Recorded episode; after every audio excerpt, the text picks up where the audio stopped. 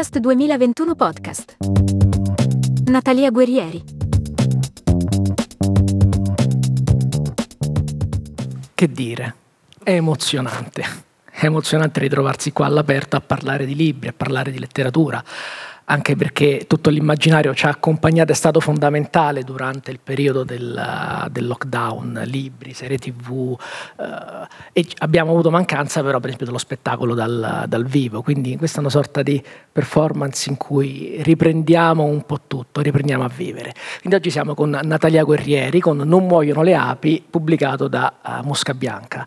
È un caso naturalmente il titolo e il nome della casa editrice. Sì, sembra tema insetti, buonasera intanto. Sì, è un puro caso, però in realtà la casa editrice era molto adatta al contenuto, quindi forse in realtà c'erano dei punti di contatto, perché Mosca Bianca Edizioni è una casa editrice indipendente che ha sede a Roma e che si occupa di, insomma, libri, classifichiamoli come tra virgolette non tradizionali, quindi anche libri di grande formato illustrati, e storie che ibridano i generi, insomma tutto quello che è un pochino più magari difficile trovare nelle case editrici più grosse, nelle librerie di catena, ecco. Allora, Natalia, abbiamo subito parlato del romanzo, però forse è anche il caso di parlare un po' di te. Sei una delle nuove leve, delle creative della scrittura, sei del 1991 e sei un'autrice trans crossmediale, perché sei sceneggiatrice, drammaturga e ora anche romanziera. Questo è il tuo primo romanzo, dopo però anni e anni di scrittura. Hai parlato di romanzi non convenzionali. Noi dobbiamo ricordarcelo, veniamo da un periodo non convenzionale che in qualche modo poi dovrà anche indicarci la strada. Fondamentalmente la pandemia di Covid è stato un evento dirompente, qualcuno l'ha paragonato alla prima guerra mondiale, che ha dato veramente inizio al XX secolo, e quindi vediamo se anche questo evento tragico in qualche modo ci traghetterà effettivamente nel XXI secolo. Quanto la letteratura non di genere, la letteratura non mimetica, la letteratura che attraversa i generi come il tuo romanzo ci può essere utile in qualche modo per leggere la realtà che si fa sempre più complessa e sempre più stratificata. Allora, Non muoiono le api è uno scenario, è weird, è in qualche modo è familiare al tempo stesso ed estraneo, è un setting in cui la tecnologia è dominante, ognuno vive nelle proprie abitazioni con questa nuvola, rimanda al termine cloud, viene pressoché immediato, gestisce tutte le informazioni, e i phone sono gli strumenti che iperpresenti e senza il quale non si può vivere. Questo è il setting paradisiaco e iniziale. C'è qualcosa che stona però, c'è qualcuno che rimane fuori da questo sistema e naturalmente vorrebbe integrarsi. Poi, come in tutte le migliori storie, avviene l'evento scatenante e cambia tutto, si stravolge tutto. Sì, ma io penso che i generi possano, e l'ibridazione dei generi, quindi l'attraversare quello che viene definito normalmente come noir o fantastico o fantascientifico, eccetera eccetera, ci sono milioni di etichette in realtà, possa servire per liberarsi di qualcosa che non sentiamo più nostro, no? Cioè, e per descrivere qualcosa di nuovo che sta avvenendo. Avviene qualcosa di nuovo e quindi è come se noi avessimo una cassetta degli attrezzi, dobbiamo trovare degli strumenti nuovi per parlarne, per esprimere quello che sentiamo, e quindi insomma la libertà di mescolare generi diversi secondo me è una potenzialità narrativa molto utile, insomma, per una persona che scrive, che vuole narrare. Del resto, se noi guardiamo le serie anche TV che adesso sono più diffuse sulle piattaforme a cui tutti siamo abbonati, vediamo che in effetti le narrazioni che catturano spesso di più sono quelle che utilizzano questo miscuglio di generi e di possibilità espressive, insomma. Se pensiamo a quelle che stiamo guardando adesso, molto probabilmente è così, insomma. Io sto guardando Mr. Robot, Channel Zero e Stranger Things, in effetti in tutte e tre queste sta avvenendo, ecco. Allora, è interessante quello di cui hai parlato, perché in qualche modo, in particolare Stranger Things, riprende all'immaginario degli anni '80 e in qualche modo lo rilegge in chiave postmoderna, assemblando tutto. Tu sei del 91, quindi sei una Gen Y, mentre io sono più verso i boomer come come generazione, e voi siete cresciuti con una serie di stimoli culturali impressionanti, che rispetto alla nostra formazione, che eravamo con pochi canali televisivi, anche in particolare per chi viveva in provincia, con difficoltà ad accedere a determinate opere che non fossero mainstream, invece la vostra generazione non ha avuto di questi problemi, quindi c'è una ricchezza, c'è un brodo primordiale di immaginario collettivo molto molto più forte. Nella tua scrittura come ne sei consapevole, ci hai mai pensato, come ti ritrovi in questa enorme capacità di informazione e di memoria che è un altro tema del tuo romanzo? Sì, in effetti devo dire che, ma forse ancora di più per i ragazzini che adesso hanno 12 anni, 13 anni, c'è effettivamente una disponibilità di informazioni, di storie, di immagini che è enorme, e in effetti anche nel libro parlo di questo, cioè fino a che punto tutte queste informazioni, tutti questi dati, in effetti possiamo poi trattenerli, possederli, fino a che punto invece fruiamo per un istante di un'informazione e ce la dimentichiamo subito dopo, e soprattutto che cosa succederebbe se non potessimo più fruire costantemente di internet, per esempio. Saremmo in grado di ricordarci le cose? Io ammetto che vado a vedere le date dei compleanni su Facebook e molto spesso dei miei amici che in effetti magari sono critici verso il social mettono la data sbagliata, quindi faccio delle figuracce terribili perché dicono no, in realtà questo è il giorno in cui è nato, e poi mi sparano, non lo so, il nome di Napoleone Bonaparte, non è veramente il mio compleanno. E quindi fino a che punto, diciamo, fidarsi, proprio nel senso di affidarsi, cioè di cedere la capacità di reperire un'informazione o di scegliere se quell'informazione sia vera o falsa, viene delegata fuori da noi. Poi sì, gli anni 90 sicuramente erano pieni di stimoli, ma forse ancora non erano paragonabili all'oggi. Quindi in qualche modo è preparatorio il tuo percorso è preparatorio a quello che succederà alle nuove generazioni. Quindi quando andate su Facebook e vedete i compleanni dei vostri amici, prima andate su Wikipedia, controllate chi è nato quel giorno, se qualcuno di famoso è probabile che vi abbiano fatto uno scherzo. Tu per esempio, che quando sei nata? Sono nata il 21 febbraio. E chi è nato? David Foster Wallace, quindi potrebbe anche quello essere uno scherzo, invece non lo è. Invece sono nata il 7 aprile, che è lo stesso giorno in cui è nato Ezio Greggio, Jackie Chan e una pornostar spagnola di cui non mi ricordo il nome, che però ci ho lavorato insieme in un locale di lap dance, vabbè non facevo, però abbiamo scoperto questo era lo stesso giorno. Mi avevano detto che era un professore universitario. È vero, però ho lavorato anche in un locale di lap dance, non come ballerino naturalmente, era come security, come sicurezza. Diciamo, di Ezio Greggio, diciamo, sì, che è nato il 7 aprile. Allora, il tema della memoria è fondamentale, anche perché noi viviamo ora in una sorta di presente continuo, presente dilatato. Tra l'altro anche il discorso del tempo è interessante, dopo vorrei arrivarci. A un certo punto il tema della memoria, poi c'è una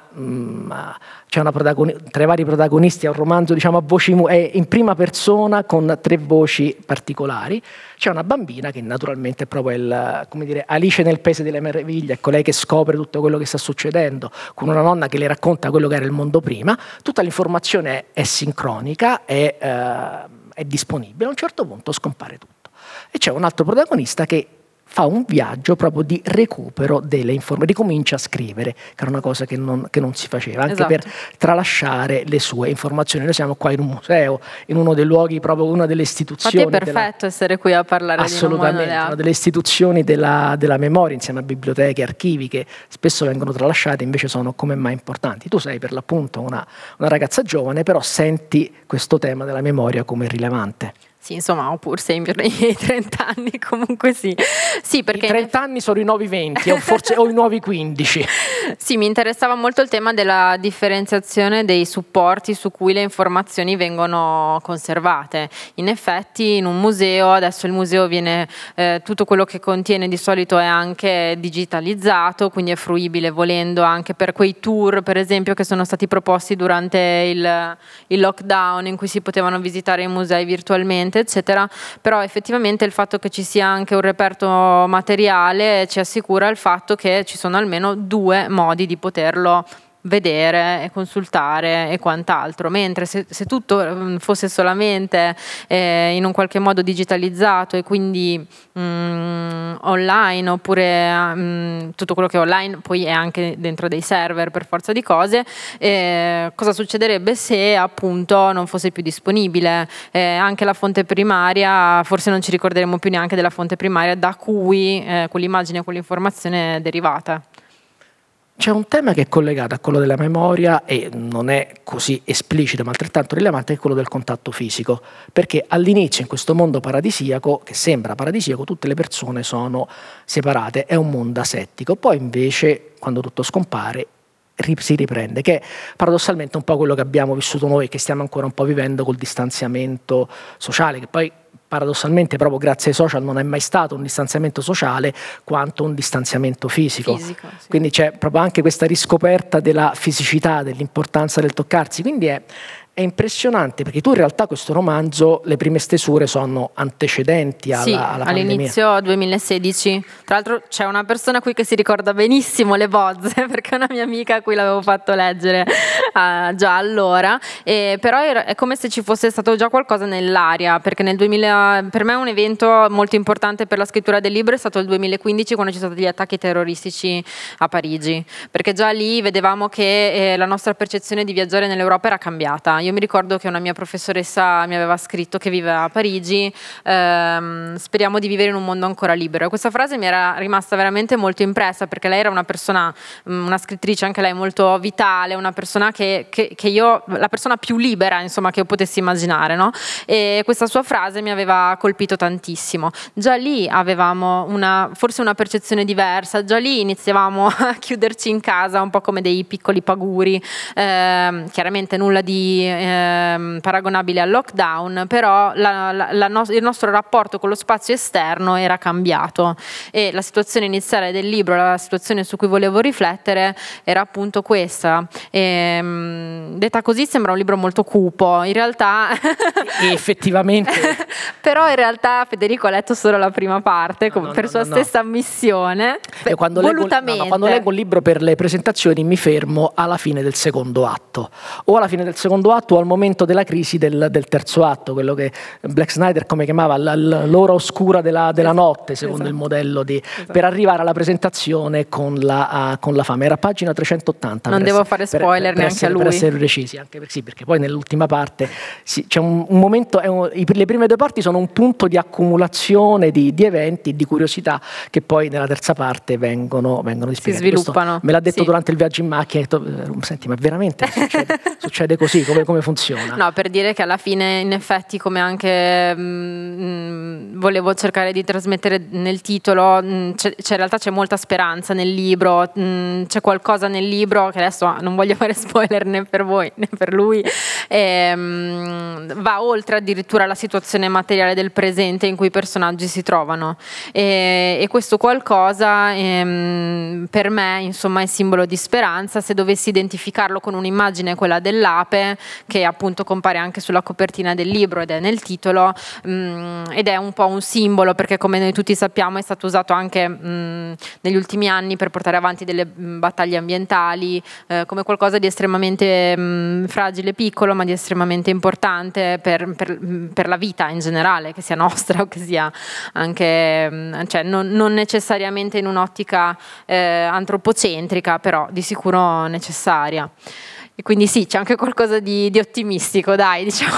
Assolutamente, così, è un libro estremamente ottimista, un libro di speranza, un libro di riscoperta, un libro di riscatto, un libro è un libro di rinascita. Visto che hai parlato di animali, hai citato le api e così, abbiamo occasione anche di parlare del libro come oggetto materiale, come oggetto fisico, visto che poi una parte per me importante è una parte importante è sul ruolo delle biblioteche, proprio sul luogo degli archivi della memoria che vengono riscoperti. Nel libro ci sono dei glifi che rappresentano degli animali, ci sono 3 animali, esatto, che rappresentano le 3 storie: l'orso, la tigre e il coccodrillo. Esattamente. La tigre, c'è un motivo legato alla storia, l'orso e il coccodrillo? L'orso e il coccodrillo, allora anche, nel senso che quando lo leggerete troverete una relazione tra questi glifi e i capitoli. Il personaggio che per me è principale, insomma quello che sento più vicino, e quasi come se fosse una persona in carne e ossa che adesso sta seduta lì e gioca per terra, è Andrea. E nei suoi capitoli io ho cercato di vedere gli occhi, il mondo dagli occhi di una bambina di 5 anni. E lei parla lei è ossessionata dagli animali, ama gli animali perché gli animali non ci sono praticamente più e stanno scomparendo. Lei vede, ogni tanto vede appunto un'ape, quando vede un'ape sul suo balcone è una grande scoperta, una grande gioia per lei, e usa questi animali che paradossalmente non ha mai visto in realtà per descrivere le persone che le stanno attorno. E quindi chiede ad Anna, che è sua madre, tra i personaggi sono appunto Andrea, che è questa bambina di 5 anni, sua madre che si chiama Anna, che è una giovane donna, e Leonard, che invece è un ragazzo appena poco più di che ha poco più di 20 anni, e Andrea vede Anna come un coccodrillo e vede Leonard come un orso, per questo sono i loro animali, diciamo, gli animali che li rappresentano. E ancora una volta Mosca Bianca, che è questa casa editrice un po' particolare, mi ha permesso di inserire anche queste immagini all'interno del libro che lo rendono un po' più particolare, ecco. E poi c'è anche una sorpresa nella parte finale, nell'epilogo, che presenta un glifo ancora diverso. Questo è tutto un invito, appena finita la presentazione, per andare a finire di leggere il libro.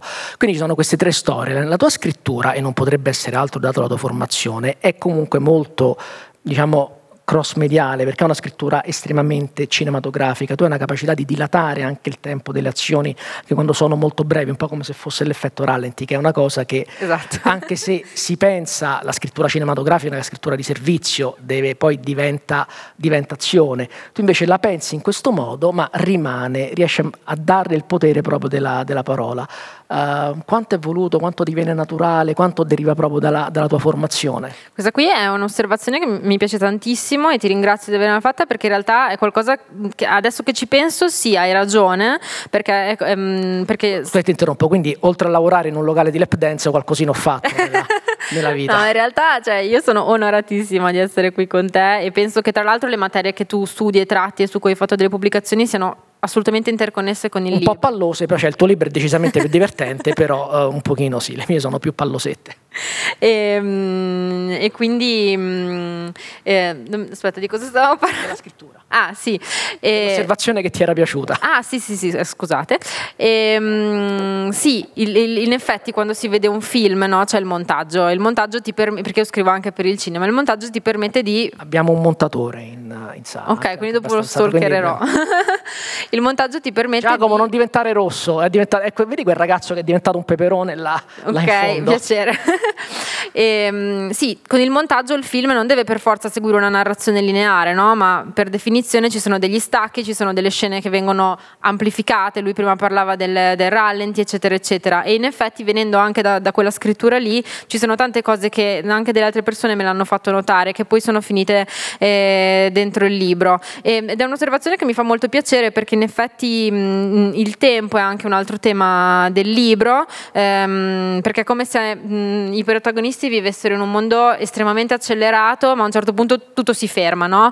Ed è qualcosa che forse possiamo aver provato nella nostra vita, se ci è capitato un giorno, per esempio, che lo smartphone si spegnesse e non abbiamo la batteria per ricaricarlo. Oppure quando WhatsApp, le rare volte che è successo, è andato in lockdown per quelle 2 ore, che sembrava che il mondo si fermasse, cioè potevamo telefonare, potevamo mandare SMS, no, niente, senza WhatsApp il mondo era, non sapevamo come fare. Esatto, cioè, e quindi insomma in effetti si crea una specie di piccolo panico, possiamo dire, no? In ognuno di noi, in quei 10 minuti in cui il cellulare scarico non va, e siamo totalmente dipendenti in realtà, almeno io lo sono, e quindi nel libro effettivamente ci sono dei momenti dilatati, rallentati, e invece però io ci tengo molto, insomma, all'avanzamento della storia, insomma mi piace raccontare gli avvenimenti, cose che succedono. Non è un libro d'azione con delle sparatorie, storia, assolutamente no, però diciamo che la trama per me è molto importante, e questo è anche il motivo per cui ho scelto di mettere 3 personaggi,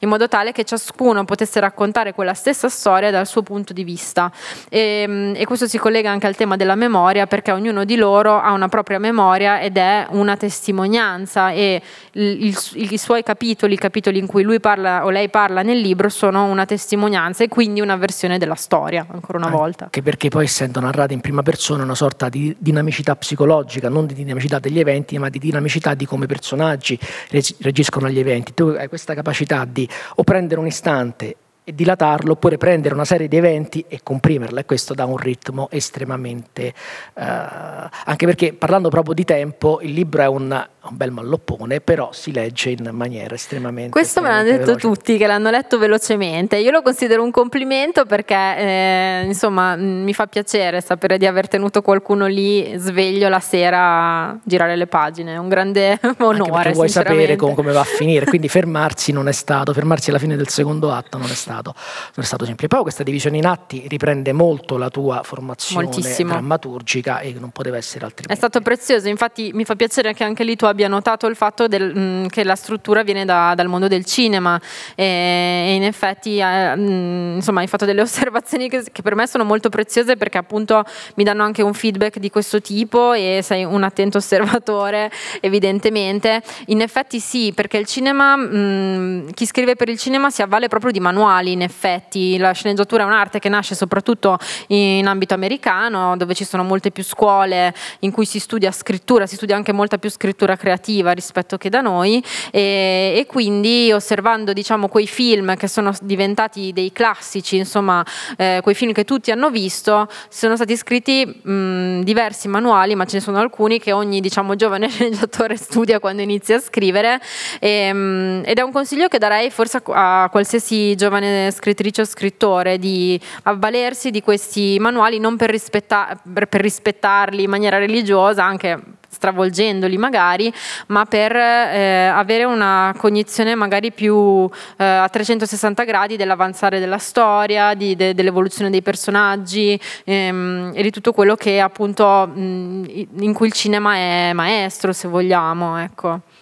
Sì, anche perché poi, dati gli interessi in gioco, è naturale che si sia sviluppata una buona tecnica. Parlando di libri, sarebbe interessantissimo parlare, non so, dei vari Vogler, Campbell, McKee, esatto, e compagnia cantando, e anche soprattutto delle radici europee, non so, Freytag per esempio, col triangolo dell'azione drammaturgica. Ma lo stesso mito, cioè Campbell, mito è... cioè il studio di Campbell da cui Vogler ha tirato fuori, esatto. È una sorta di Bignami dell'eroe dai 1000 volti. Questo sarebbe interessante, però vorrei e purtroppo parlando di tempo abbiamo dei tempi limitati.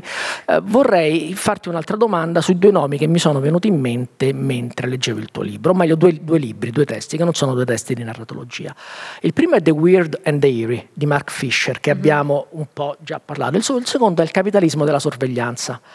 Ho tutta la parte qua, attenzione, perché se parto a parlare del capitalismo della sorveglianza iniziamo e non finiamo più, no, però in realtà... sulla Horowitz, tutti i critici verso le nuove tecnologie che sì, ci danno una serie di possibilità, però la cosiddetta algocrazia è il rischio che poi veniamo dominati dagli algoritmi, esatto. Ed è un tema molto molto forte, il tuo è una sorta di opera letteraria che declina in qualche modo il capitalismo della sorveglianza, e dice guardate sì, tutto bello, che bello che stiamo tutti su Facebook e ci mandiamo i like e i cuoricini e possiamo sentirci vicini, però stiamo attenti perché c'è un lato oscuro dal quale non dobbiamo farci risucchiare. Sì, allora il primo libro che hai citato sicuramente, come ti dicevo prima, è molto appropriato, nel senso che tutti mi chiedono ma quindi che cos'è, una distopia, un fantasy, un libro fantascientifico? Sì, forse la parola weird, che significherebbe strambo, qualcosa di incatalogabile in qualche modo, ma non perché sia un libro strano,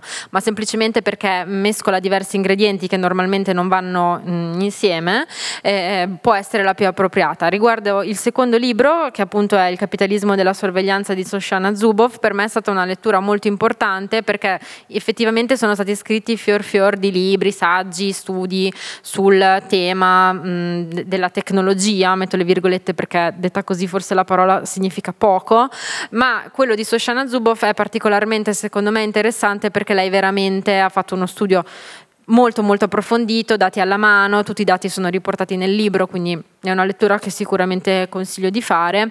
E in particolar modo io, ecco, non mi considero in tutti i casi luddista, cioè il libro non vuole veicolare il messaggio di lasciate lì i telefoni, anche per il semplice motivo che non so se sia praticabile o meno, però quello che studia in particolar modo Zuboff è il fatto che come la rivoluzione industriale fondamentalmente ha stravolto la natura, tanto che noi ancora oggi ne sentiamo ne avvertiamo le conseguenze, no? Quindi l'utilizzo di fonti di energia non rinnovabili, l'inquinamento, l'anidride carbonica, il consumo del suolo, il consumo delle risorse, tutto quello lì, tutto quello che possiamo, diciamo, ci viene in mente quando parliamo di rivoluzione industriale, ha distrutto la natura, l'ha esaurita, l'ha trasformata quantomeno, indubbiamente. Così il capitalismo della sorveglianza, che è quello che si basa appunto su le nuove tecnologie, ma in particolar modo sulla pervasività non regolata in alcun modo delle tecnologie nella nostra vita, sta trasformando, quindi parola neutra, la natura umana, e questo mi interessa molto, no? In effetti c'è la fantascienza sociale, perché che è una sottocategoria della fantascienza, in particolar modo Philip Dick, anche Ballard, che a me piace molto, si sono sempre occupati di questo, cioè di studiare quando si parla di fantascienza non tanto i razzi e gli alieni, quanto piuttosto diciamo la portata di grandi cambiamenti tecnologici sull'umanità. I temi trattati poi sono vari, Philip Dick ne tratta alcuni, Asimov ne tratta altri, io nel mio piccolo rispetto a questi grandissimi nomi appunto, come dicevamo prima, mi interrogo su che cosa porta il distanziamento fisico tra le persone, la cessione di dati a entità non meglio identificate, la fruizione di informazioni anziché il possesso di informazioni, che cosa implica sulla memoria, che cosa implica anche riguardo all'essere cittadini. Per me questo è un tema molto importante, che infatti poi tornerà nella conclusione del libro, cioè se si parte da una situazione di isolamento in cui ci sono tanti individui giustapposti, il finale, adesso senza fare spoiler, però insomma la speranza di fondo di cui parlavamo prima è quella che indica invece una vita comunitaria, collettiva. Infatti per me è molto importante presentare questo libro dal vivo, con delle persone in carne e ossa che mi possono anche fare delle domande, no? Dopo non so se col microfono o fuori, o possibilità o momenti conviviali per fare delle domande, però insomma per me è molto importante che la dimensione sia anche fisica, perché è quello che io auspico nel libro. Insomma, nel momento in cui non ci sono più determinate tecnologie, non è che viene distrutto tutto, c'è un blocco e poi c'è una rinascita che parte dalle persone e dalla collaborazione tra le persone. Quindi con questo messaggio di speranza, di amore universale, o di riuscire a dominare in qualche modo la complessità del mondo in cui viviamo. Sotto questo punto di vista Non muoiono le api è una bella lettura che intrattiene, arricchisce e fa riflettere, che è quello che chiediamo ai nostri compagni libri. Perfetto, Natalia, grazie per essere venuta, grazie per oggi. Naturalmente Natalia rimarrà con noi per il resto di Kinfesta. Il libro è disponibile quindi poi per puntuali firmacopie, non mi è mai piaciuto come termine, personalizzazione, un po' pomposo anche, sì, personalizzazione della, come dire, segno, ricordo. Sono qua per il due ricordo, chiacchiere, per lasciare un ricordo di questa giornata sui vostri libri. Grazie mille, grazie mille Natalia, a te e al festival che mi ha invitato, per me è veramente un onore. Grazie a voi per essere venuti oggi.